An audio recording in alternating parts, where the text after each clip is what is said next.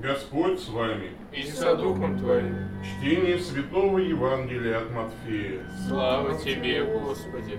В то время приступила к Иисусу мать сыновей Зеведеевых с сыновьями своими, кланяясь и чего-то прося у него. Он сказал ей, чего ты хочешь?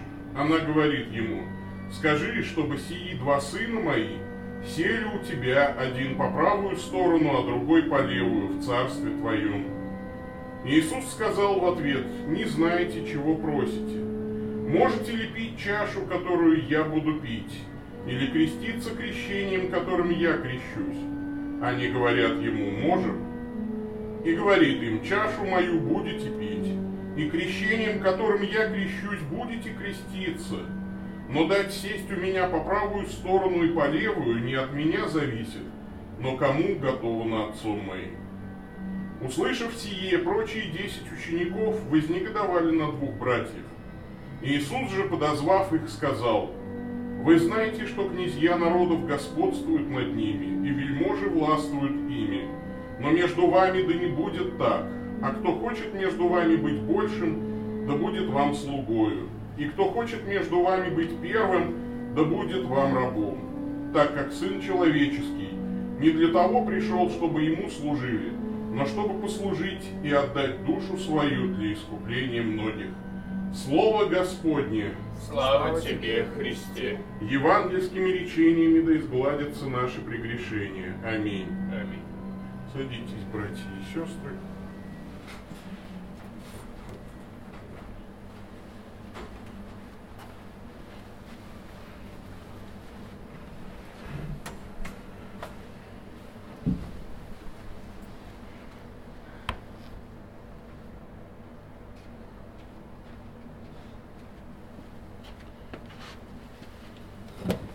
время проповеди. А, тема сегодняшнего размышления над Евангелием от Матфея – это величие. Величие человека с точки зрения Бога. Вообще в мире правит эгоизм, люди пытаются доказать, кто из них представляет большую ценность. А, кто-то, кстати, более матери истории ценен.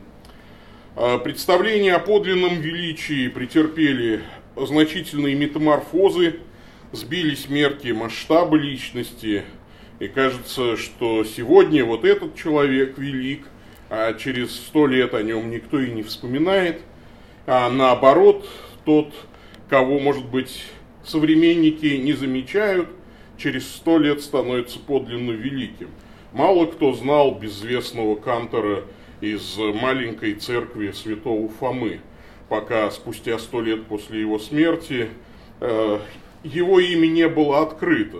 И теперь мы знаем и Агана Себастьяна Баха как и одного из известнейших вот композиторов и гениальнейших композиторов. Сегодня мы вспоминаем святого апостола Иакова, прерывая цикл проповедей на первое послание апостола Иоанна. Я думаю, что Иоанн не сильно обидится на это. Во-первых, Яков все-таки его родной брат, а, они оба сыны Громовы. Ну, а во-вторых, на небе не обижаются. И сегодняшняя история, которую мы слышали уже из Евангелия от Матфея, она показывает нам, что не все будут одинаково великими в Царстве Христовом. Не все будут одинаково великими в Царстве Христа.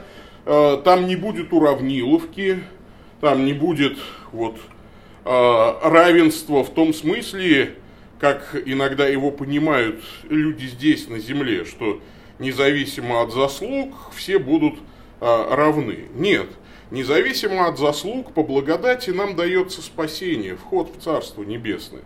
Но бытие в Царстве Небесном, конечно, будет разниться. И апостол Павел говорил о том, что и звезда от звезды разнится в славе, также и в Царстве Небесном. Кто-то будет велик, а кто-то спасется как бы из огня.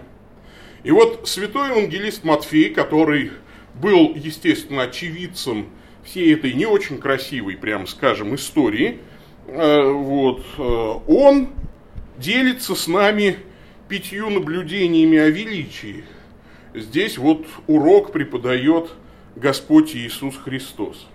Итак, кто же будет велик? А, ну, тут сначала, да, дальше, да. Угу. Тут сначала как бы от противного утверждения, а, потому что в Царстве Христа велик вовсе не тот, кто вовремя подсуетился.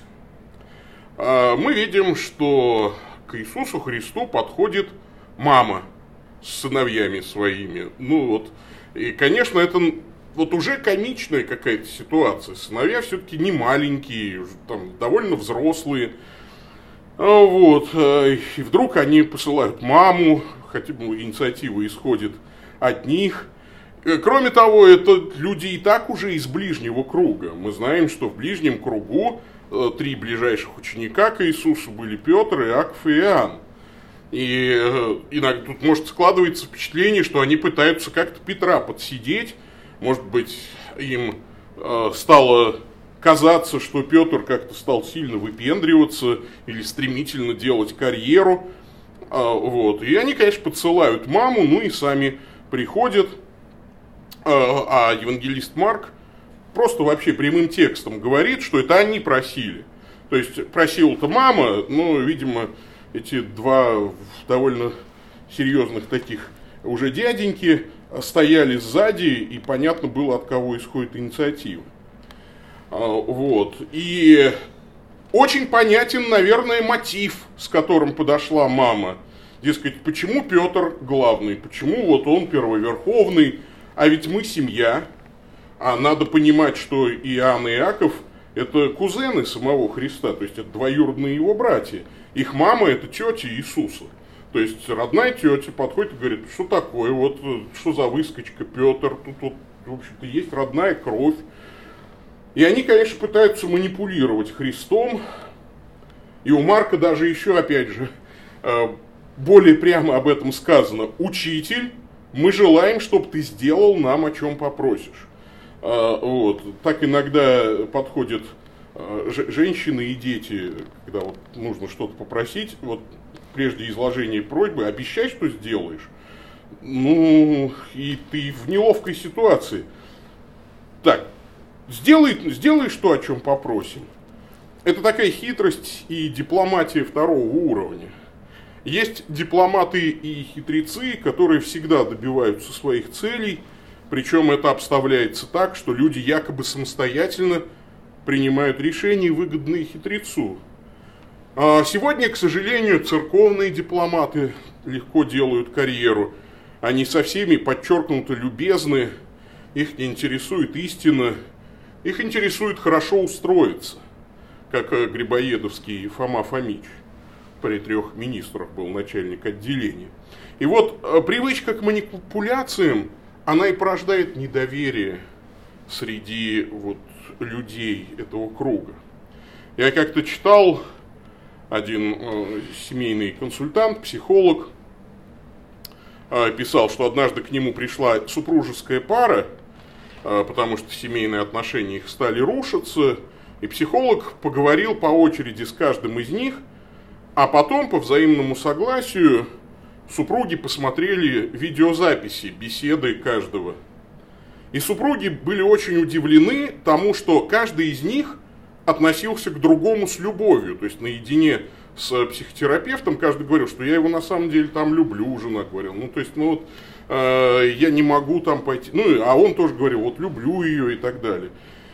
И каждый высказал желание продолжения отношений, хотя конфликт был очень нешуточный. На что психолог вот э, спросил, а неужели вы друг другу этих слов не говорили?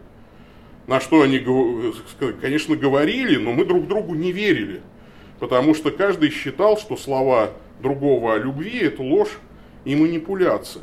И вот в Царстве Христа хитрость не котируется. Дипломатия там вообще ничто.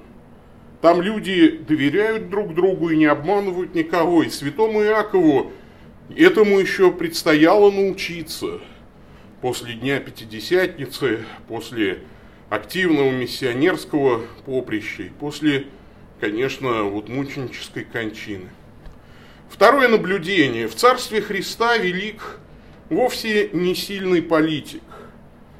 Он сказал ей, чего ты хочешь? Она говорит ему, скажи, чтобы сии два сына мои сели у тебя один по правую сторону, а другой по левую в царстве твоем.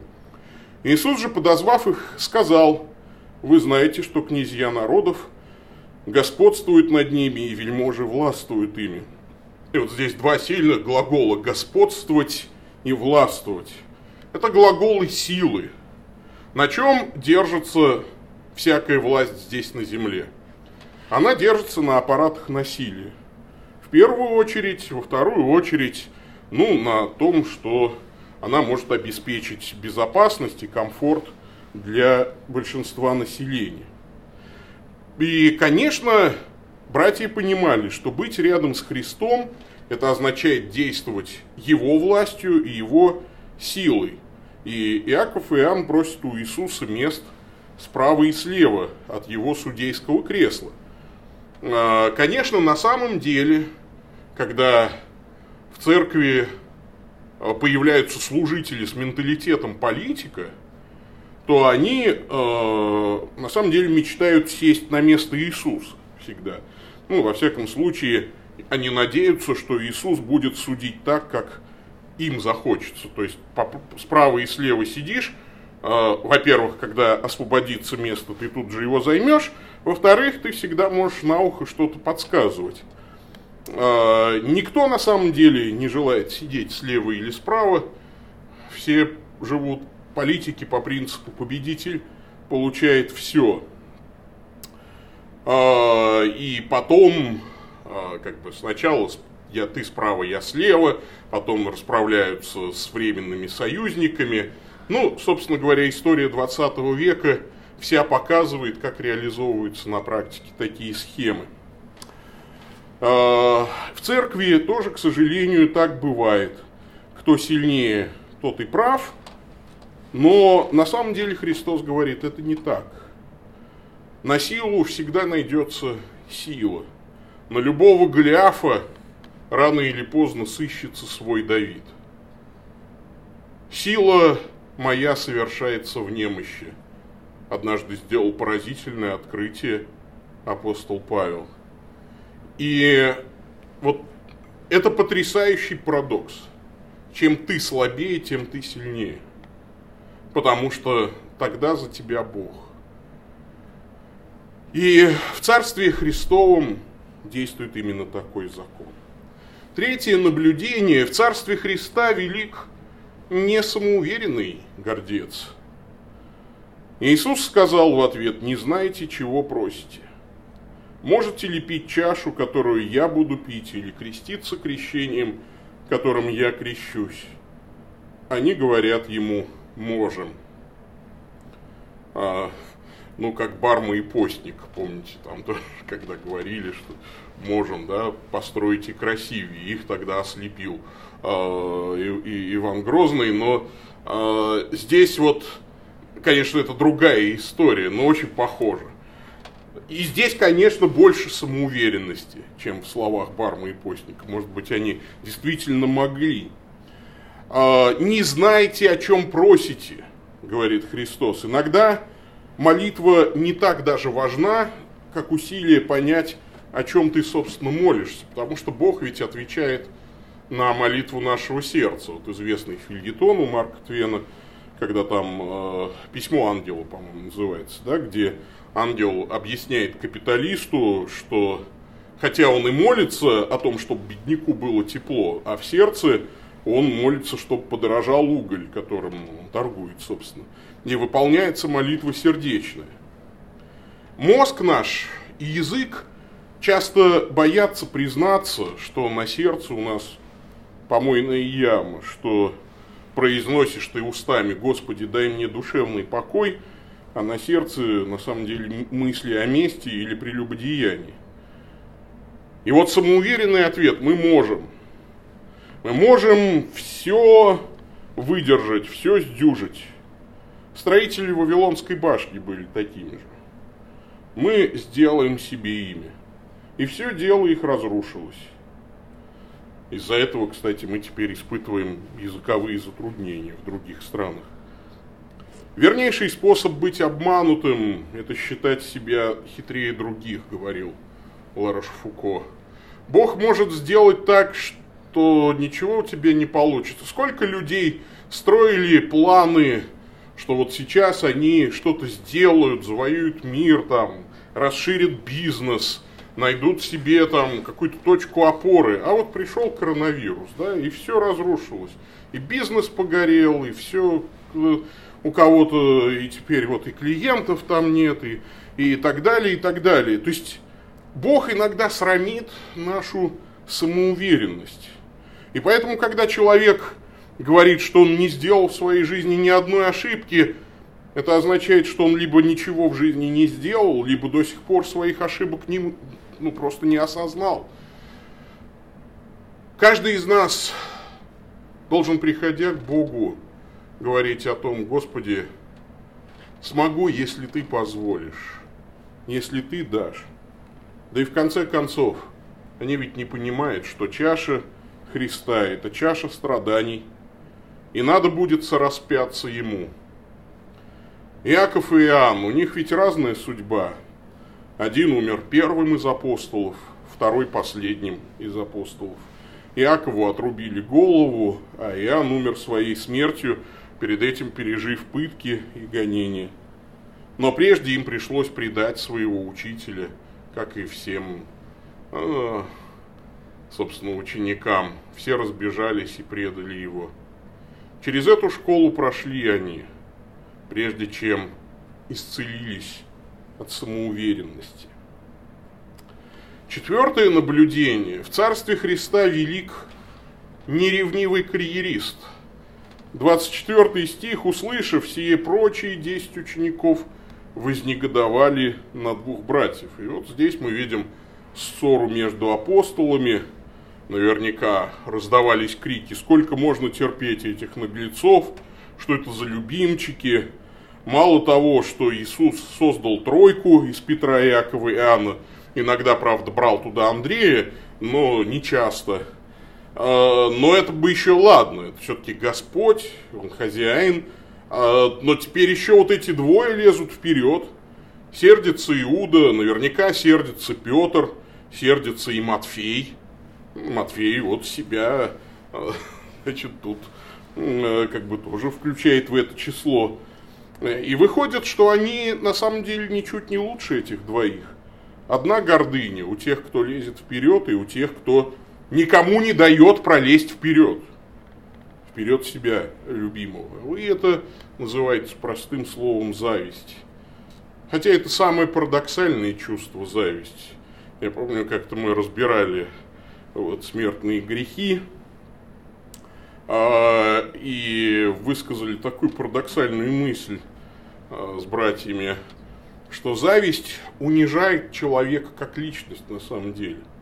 То есть когда ты завидуешь, ты хочешь быть не собой, а кем-то. То есть хорошо бы было бы, чтобы я был вот им. То есть ты хочешь занимать чужое место вместо того, чтобы быть собой. Быть владычицей морской, чтобы Христос сам тебе служил и был у тебя на посылках. Собственно, с этого начинал сатана. Еще когда его звали э, по-другому. Деница сын Зари, буду подобен Всевышнему, выше звезд Божьих вознесу престол мой. Да, сяду на горе в сонме богов на краю севера, то есть займу наивысшее положение во Вселенной. То есть я как Всевышний, Всевышнего подвину. Я не хуже. И некоторые говорят, ну должна же быть какая-то амбиция, должна же быть конкуренция – это же такое перетягивание каната, все-таки кто э, значит, перетянул, тот и сильнее, тот и более достоин. Э, кстати, очень интересно, что по-английски перетягивание каната называется tag of war, да, то есть все равно война. И это не перетягивание каната, на самом деле это обрубание каната, по которому только и можно влезть как-то на небо. Рубят, чтобы свалился другой, но ведь и сам будешь потом стоять у пропасти с разинутым ртом. Э, как это так вышло, что и мне туда не перебраться? И лучше быть 212-м в Царстве Небесном, чем никаким. Так кто же велик в Царстве Христа? И вот пятое наблюдение дает ответ на этот вопрос. В Царстве Христа велик только слуга. Слуга исполняет волю Отца. Дать сесть у меня по правую сторону и по левую не от меня зависит, но кому уготовано Отцом моим. А, есть волевой такой вот центр, да, в Троице единая воля, и здесь Христос, конечно, говорит, как Бога-человек, вот в своем кинетическом уничижении, не от меня зависит, да, но в Троице воля одна, естественно, от божественной воли Христа зависит все, но от человеческой воли его не зависит ничего, и он пытается ну, достучаться до них и сказать, что главное это не то, что здесь мы хотим на земле, а то, что хочет Бог на небесах. И слуга всегда выполняет волю Отца Небесного. Слуга также стремится стать большим и первым, но на Божьих условиях. В смысле старания стать лучше. Действительно, э, в апокалипсисе Иоанна Христос дает повеление церквам, будь ревностен и покайся. А ревность по дому твоему снедает меня. Ревность это хорошо. Желание быть большим не грех. Пути достижения этого желания могут быть греховными. Кто хочет между вами быть большим, пусть будет слугою. То есть вы должны быть, желать быть большим и первым не в смысле власти, подавления, силы, насилия, вы должны стремиться быть первыми для того, чтобы действительно быть лучшими, чтобы показать пример остальным и увлечь за собой. Часто ведь бездарность и посредственность лезет в начальство только потому, что сама ничего не умеет. Вот, э, у нас в музыкальном училище ходила поговорка, если не умеешь хорошо играть на инструменте, иди преподавать. Ну, вот, если не умеешь преподавать, то иди преподавать о том, как преподавать. Э, тогда, может быть, как-то ты найдешь свое место в этой жизни. Быть рабом не значит исполнять волю всех людей, кстати. Христос за пивом-то не бегал апостолом, да, там. А он им мыл ноги, он мог унизиться. Но вообще раб – это тот, кто воспитывает ребенка, это воспитатель. И мы должны служить людям с целью их назидания. И, конечно, слуга подражает Христу. В 28 стихе он говорит, так и Сын Человеческий не для того пришел, чтобы ему служили, но чтобы послужить и отдать душу свою для искупления многих. Христос пришел, чтобы послужить другим – и самого себя отдать в качестве выкупа. Христос выкупает наши души ценой своей. Люди ценят золото, драгоценные камни, украшения, перстни. Хотя вот сегодня мы ехали и рассуждали, что такое перстень. Перстень это дырка в золоте, ну как дырка от публика. Да? И Христос это тот, у кого дырки от гвоздей в запястьях рук. То есть это более ценное, да, вот в этом мире мера ценности, если можно так сказать. Тот, кому мы служим, имеет раны от гвоздей в своих руках и ногах. Мы много говорим о любви, но любовь выражается в служении. Служение – это значит не щадить себя, не думать о себе. Сегодня в церкви, к сожалению, стимулирование самолюбия, самореализации, самопрославления стало целой индустрией. И начинается это от спортивно укрепляющих программ до поощрения карьеристских там, устремлений, продвижений по служебной лестнице. Прискорбно, что церковь перенимает это у мира сего. Существует множество парацерковных организаций, предлагающих книги, журналы, семинары, конференции, где преподносят такое самопродвижение под видом личного духовного развития. И это движение не встречает особого сопротивления в церкви. И складывается впечатление, что церковь решила переиродить Ирода, перепилатить Пилата, то есть переиграть мир на его поле по его правилам. Тогда Христос, как, тогда как Христос говорил, мужайтесь, я победил мир, сегодня церковь часто сдается этому миру. Из огромного числа источников слышны заявление, что Божий величайший замысел для своего народа – это здоровье, процветание, успех, счастье и самореализация. А то, что Христос говорил о страданиях, о необходимости нести крест свой ради него, это либо совсем игнорируется, либо этому придумывается какая-то неразумная подмена. И слабое Евангелие, поверхностная вера, христианская жизнь без жертвы – это и есть отражение такого себелюбия. Апостолы, и в частности апостол Иаков, смогли это перерасти. Они тоже было заболели этой болезнью, но они от нее исцелились. А сегодняшняя церковь проигрывает, как будто бы не было пятидесятницы, как будто бы не было подвига апостолов. Сегодня возьмешь любую христианскую книгу, вот зайдешь в магазин христианской литературы, вот любую новую, да, такую современную, э, что-нибудь о практическом служении, и в ней обязательно будет сказано о том, что нельзя слишком много на себя брать и гореть в служении. И обязательно будет рассказана поучительная история про пастора, который много служил, а потом в этом раскаялся. Да в интернете сколько таких историй про перегоревших служителей. И я все время, когда читаю, я думаю, ну мне вот очень жалко людей, которые там выгорели, перегорели, чего-то там э, не достигли, может быть, чего-то другого ожидали. Сегодня культ такого незаслуженного отдыха.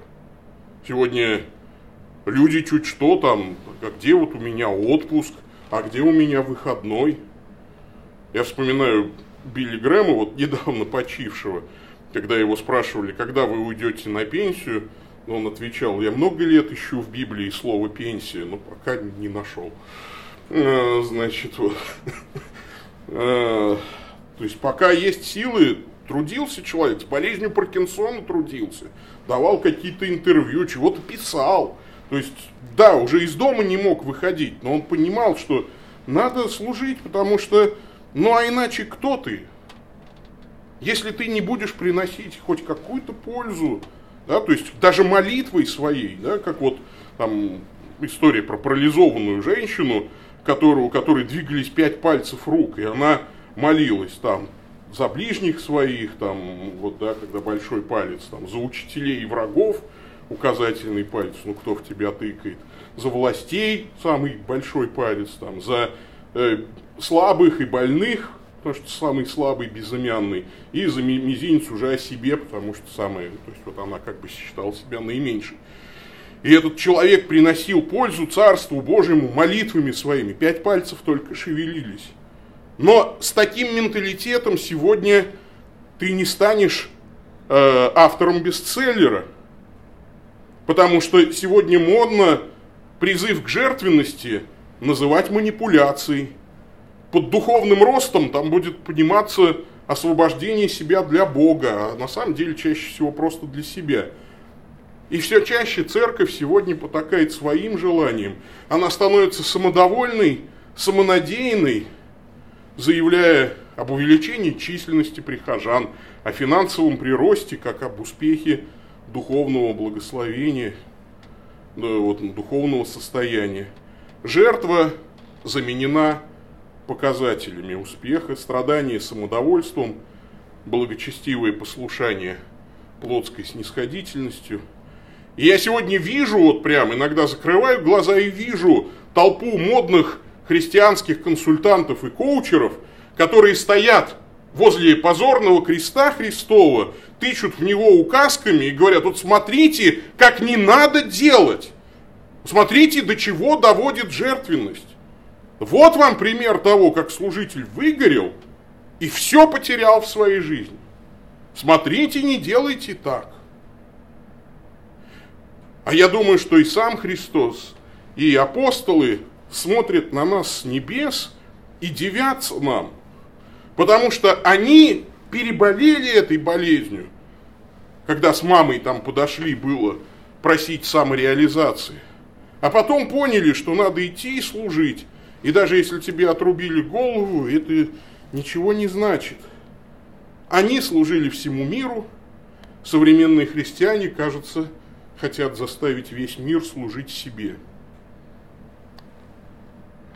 В Царстве Христовом велик только тот, кто думает о себе в последнюю очередь, как Иисус, как святые апостолы, как святой Иаков. И неужели это недостижимый идеал? Ведь мы когда-то ну, начинали с этого, мы все начинали с горячего желания послужить Богу хотя бы малым. Да, то есть, ну хотя бы чем? Да хотя бы вот поучаствовать в литургии, как миряне, пусть, да, там, то есть, да хотя бы там пожертвовать какую-то копеечку на дело Божие. Ну, там, я уже не говорю об институтах, посвященной жизни. Вот у нас вчера было опять совещание служителей нашей церковной провинции. Мы говорили об институтах, посвященной жизни, и каждый из нас признается в том, что у нас в общинах, в приходах пока вот просто не наблюдается кандидатур для того, чтобы открыть нормальный институт, посвященный Богу, Богу жизни. Мы там не говорим про монашество, мы не говорим да, там, про, про первый или второй орден да, монашеский. Да, мы даже движение терциариев не можем на, назначить, ну, как бы начать, да. Ну, есть вот у владыки Ивана несколько там человек, которые желают мы не можем ничего организовать. О чем мы говорим, если там мы э, в церковь людей собрать иногда не можем, да, то есть у всех находится масса дел, ну, вот в воскресенье, лето, отпуск там и так далее, находится масса дел, ну, ну то есть для себя, для, э, но не для того, чтобы послужить кому-то, не для того, чтобы послужить, может быть, даже и Богу. Это грустно, и об этом говорить не всегда приятно. Но, знаете, иногда все-таки это нужно. И вот э, праздник, такой праздник апостола Иакова, вот как бы такой повод и укор нам. Первый из апостолов, который неразумно выгорел – да, там, то есть неразумно повел себя так, что ему даже голову отрубили. А я думаю, что он не пожалел об этом нисколько. И семья у него была. Он же был женат, и дети у него были. И, наверное, церковь их не оставила, и Бог их не оставил. И как-то все произошло в любом случае хорошо и правильно. Мне кажется, мы очень сильно зацикливаемся на земном. И однажды нам будет очень стыдно за это. Мы слишком сосредоточились для того, чтобы достичь здесь, на земле, статуса высокого. Один служитель метко высказался о тех, кто жаждет заметного, престижного э, положения в этом мире и игнорирует малое, с которого нам, может быть, нужно начать служить. Он сказал, сверху только могилу копают. У Бога иной закон продвижения по службе. Верный в малом получает больше. Давайте будем молиться о том, чтобы церковь современная, вдохновившись подвигом святых апостолов, и в частности апостола Иакова, осознала, что же такое истинное величие в Царстве Божьем. Аминь.